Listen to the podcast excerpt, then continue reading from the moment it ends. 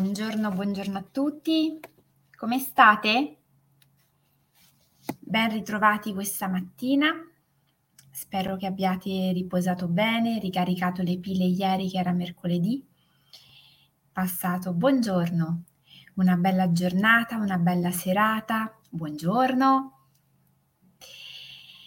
Qualcuno ieri mi ha scritto che ha fatto una danza a tutto volume, mettendo in pratica quella che è stata la diretta di ieri e il lavoro proposto in merito al lavoro sulla danza, sul corpo e sul lavorare in un modo diverso dai soliti per cercare di liberare la mente, lasciare andare le emozioni.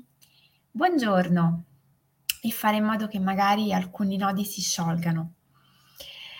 Questa mattina è giovedì e abbiamo il nostro appuntamento con le mm, favole di potere, con la narrazione.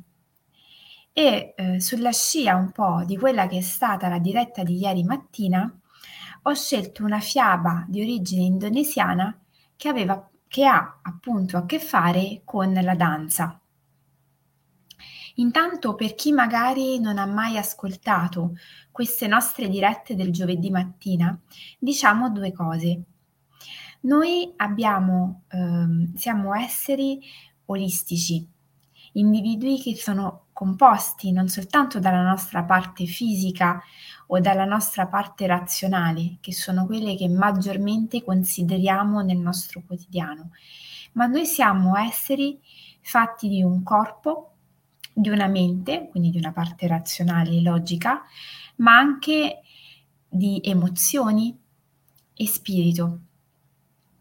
E spesso cosa accade quando si decide, magari per varie vicissitudini, per un momento di disagio, di difficoltà, di fare un lavoro di crescita personale? Si va soprattutto a lavorare sulla parte razionale, magari cercando di modificare un modo di pensare. Si cerca di cambiare fare in modo che si pensi in un modo diverso dal solito, soprattutto a livello razionale. E questa in realtà è una grande boccia di banana, perché la mente, che per sua natura mente, è anche colei che più facilmente attiva una serie di processi difensivi per far sì che il cambiamento non avvenga. Questo perché di base noi abbiamo un istinto chiamato istinto di conservazione che anche nelle difficoltà, anche nel disagio, anche nelle situazioni più estreme, si attiva per evitare che non ci sia un cambiamento, una trasformazione. Pensate a quanto per esempio è difficoltoso lasciare andare una situazione che ci crea malessere una relazione, un lavoro, una situazione mm, di amicizia, una situazione lavorativa in generale e così via.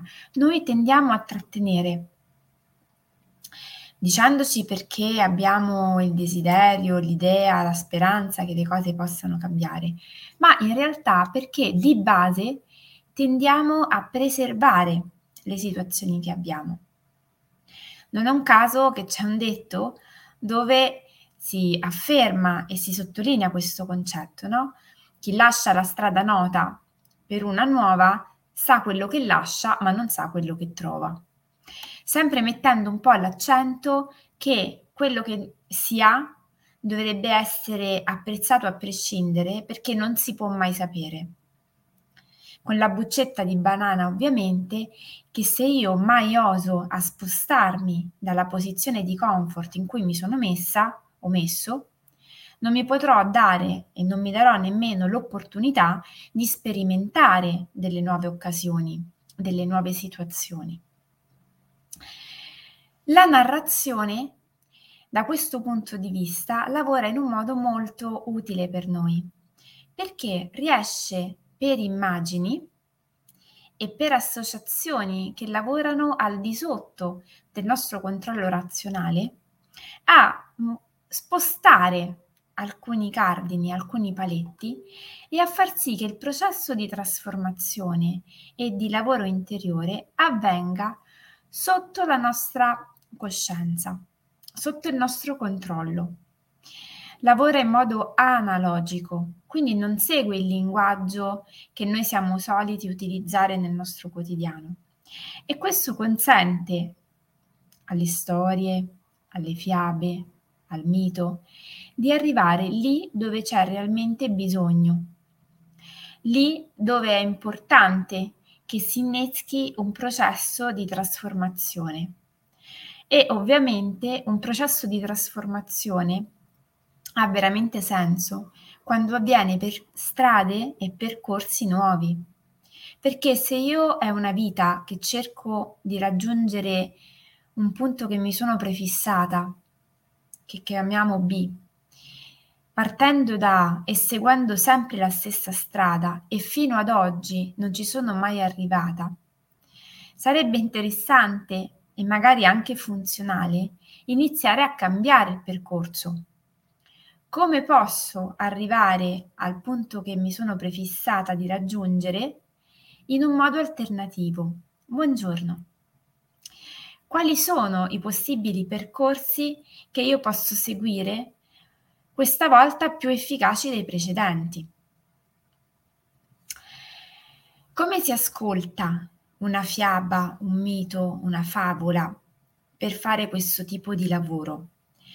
Un po' come quando entriamo in un atteggiamento di meditazione.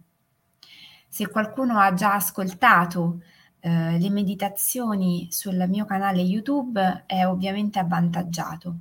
In ogni caso l'idea è quella di mettersi in una posizione di ascolto autentico, quello che chiamiamo ascolto attivo, cercare di lasciare un attimo da parte cellulari, eh, messaggi, pensieri e in una posizione comoda, portando un attimo l'attenzione sul proprio respiro, in un atteggiamento di centratura, lasciare che il racconto, le parole che io andrò a leggere, risuonino con le parti di noi che sono più ricettive a quel racconto, senza andare con la testa. Ora la testa non ci supporta in questo lavoro. Ringraziamola per tutto quello che fa per noi quotidianamente, ma lasciamo che in questo momento siano maggiormente ricettive le altre nostre parti. E quindi prendiamoci un attimo, mettiamoci comodi, seduti, sdraiati, ovviamente in un modo che non ci sia scomodo, ma che neanche ci faccia addormentare. Iniziamo a portare l'attenzione sul respiro e lasciamoci andare. Una leggenda indonesiana narra che in un villaggio viveva una ragazza molto bella, di nome Pandajan. Pandajan amava la danza e danzava meravigliosamente i giovani del suo villaggio, proprio per questo, si riunivano tutte le sere in una radura per suonare e ballare, con la speranza che lei li raggiungesse per danzare. Panda Gian, quando poteva, andava lì in quella radura e danzava, danzava con tutta se stessa, fino al sorgere del sole. Solo allora tornava a casa. La sua casa era una piccola casina a un primo piano, alla quale si accedeva solamente con una scala di giunchi intrecciati. Un giorno suo padre, irritato e stanco dal suo rientro a casa troppo tardi, gli disse da oggi ti proibisco di danzare. Ma la sera dopo, al calar del sole, Panda Gian non rientrò Il fratol andò a cercarla e la trovò che ballava come sempre. Sai che nostro padre ti ha proibito di danzare, le disse. Rincaserò non appena la danza sarà finita, rispose lei.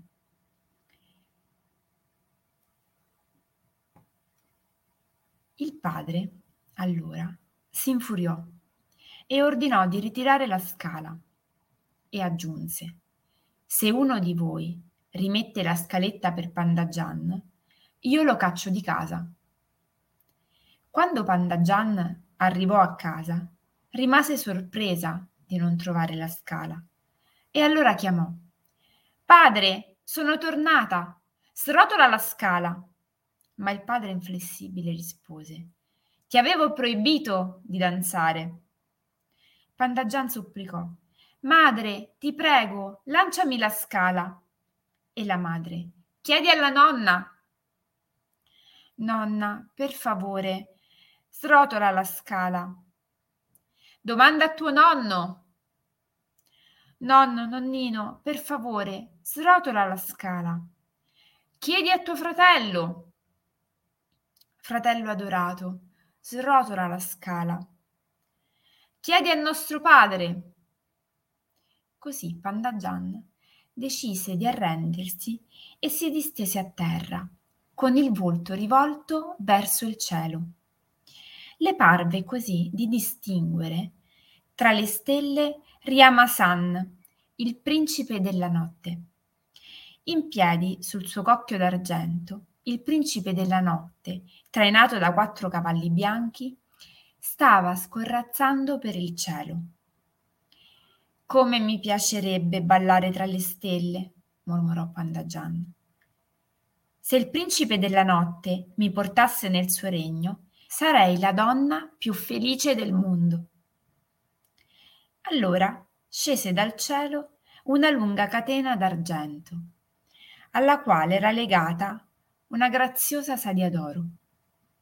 Pandagian si sedette sulla seggiola e risalì velocemente verso le stelle quando passò all'altezza della casa, gridò Nonno, nonna, fratello, addio, me ne vado tra le stelle, non tornerò più.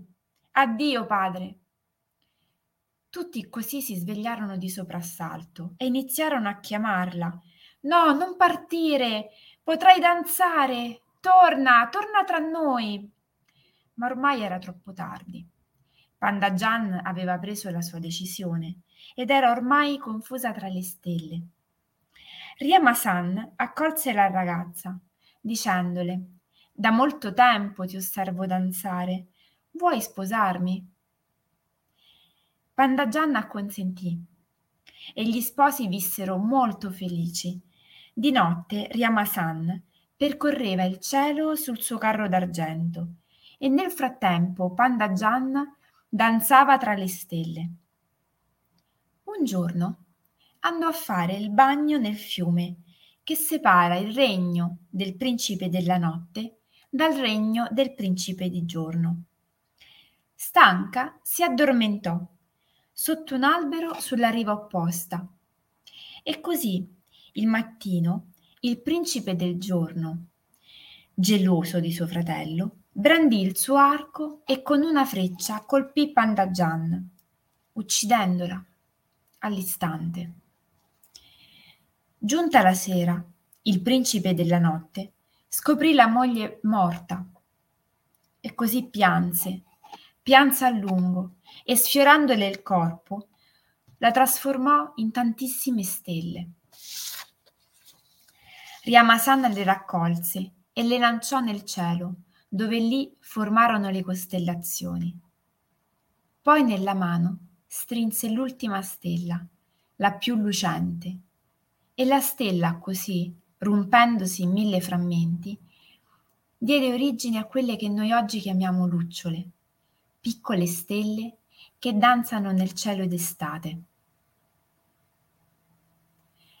Da allora, sotto gli occhi del principe della notte, le lunciole danzano luminose sui fiori, frammenti di quella dolce fanciulla che grazie al suo amore vero fu donna, libera di volare tra le stelle e di condividere col mondo il suo talento ed anche la sua libertà.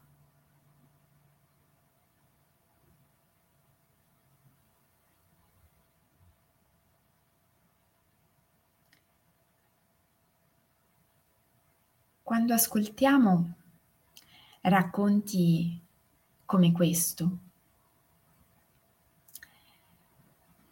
spesso al termine del racconto subito ci interroghiamo su quali potrebbero essere i possibili significati. Complice artefice ovviamente la nostra parte razionale che ha subito bisogno di dare un confine, un nome, un'etichetta alle cose. Lasciamo che certe parole riecheggino un po' dentro di noi e lasciano ovviamente il loro segno dentro di noi. Ovvio che questo racconto riporta in sé parte della diretta che abbiamo affrontato ieri l'importanza e il potere della danza, questo saper riequilibrare le nostre energie psicofisiche grazie ad un lavoro sul corpo. Un lavoro sul corpo facilitato e amplificato dall'utilizzo della musica, del ritmo e del movimento non strutturato. Quando parliamo di danza come in questa accezione, non stiamo parlando di una danza coreografica, ovviamente senza nulla togliere a una danza di tipo coreografico, ma stiamo parlando di un approccio alla danza dove io danzo quello che sento. Metto un po' da parte la mia parte razionale e lascio che a esprimersi sia tutto il resto lascio che il mio corpo si sintonizzi sulla frequenza del ritmo, della melodia, della musica che sto ascoltando e si lasci andare ad essa, creando movimenti, figure, ripetizioni che io non avrei mai pensato.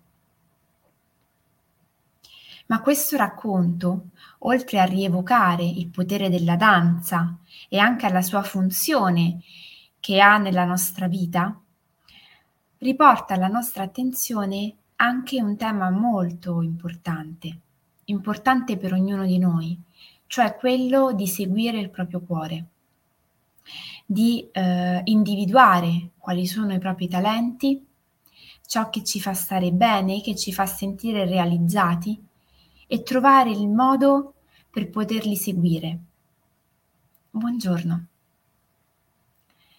Ovvio che individuare i propri talenti a volte ci pone in una posizione scomoda rispetto magari ai nostri cari, perché, anche se a volte è strano, sono proprio le persone a noi più vicine che spesso ci possono creare delle interferenze nel raggiungimento dei nostri obiettivi.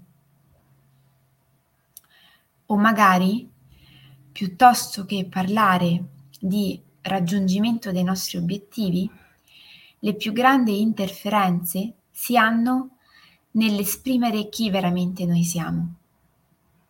Perché ovviamente entrano in ballo tante questioni. Questa favola racconta anche di questo e ci offre una visione di come ognuno di noi può trovare la propria realizzazione. Ovviamente chiunque avesse il piacere di condividere le sue riflessioni, le sue emozioni rispetto a questo racconto, sarei molto felice di leggerlo eh, in privato, nei commenti, su Instagram. Ciò che mh, mm, mi sento di dare come piccola azione quotidiana di oggi al seguito di questa storia è di mh, portare un'attenzione a quelle che sono le nostre stelle, quali sono le stelle che noi inseguiamo, in cui crediamo nelle nostre giornate. Cosa ci illumina? Cosa sentiamo essere veramente importante per noi perché ci muove delle emozioni così forti che faremo fatica a reprimere, alle quali faremo fatica a rinunciare. E chiediamoci chi magari ostacola questa nostra espressione e quanto noi concediamo agli altri di soffocare, reprimere, sminuire, minimizzare questo nostro fuoco, questa nostra scintilla interiore, che mi verrebbe da dire anche una scintilla divina, che ci è stata data e che sarebbe importante valorizzare e portare nel mondo. Può essere utile fare proprio una piccola lista. Subito dopo però aver prima sentito quello di cui stiamo parlando, magari anche sperimentato e vediamo un po' che succede, cosa emerge.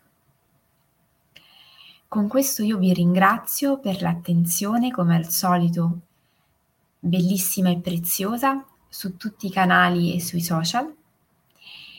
Per chi ha modo di eh, andare a visitare i canali social miei o dell'Associazione Bambini e Genitori, ovviamente innanzitutto mi fa piacere, ma lo invito anche se può a condividerli, a cliccare mi piace, a iscriversi a YouTube e a fare in modo che queste iniziative spontanee che possono mettere dei semini di trasformazione nel mondo siano sostenute.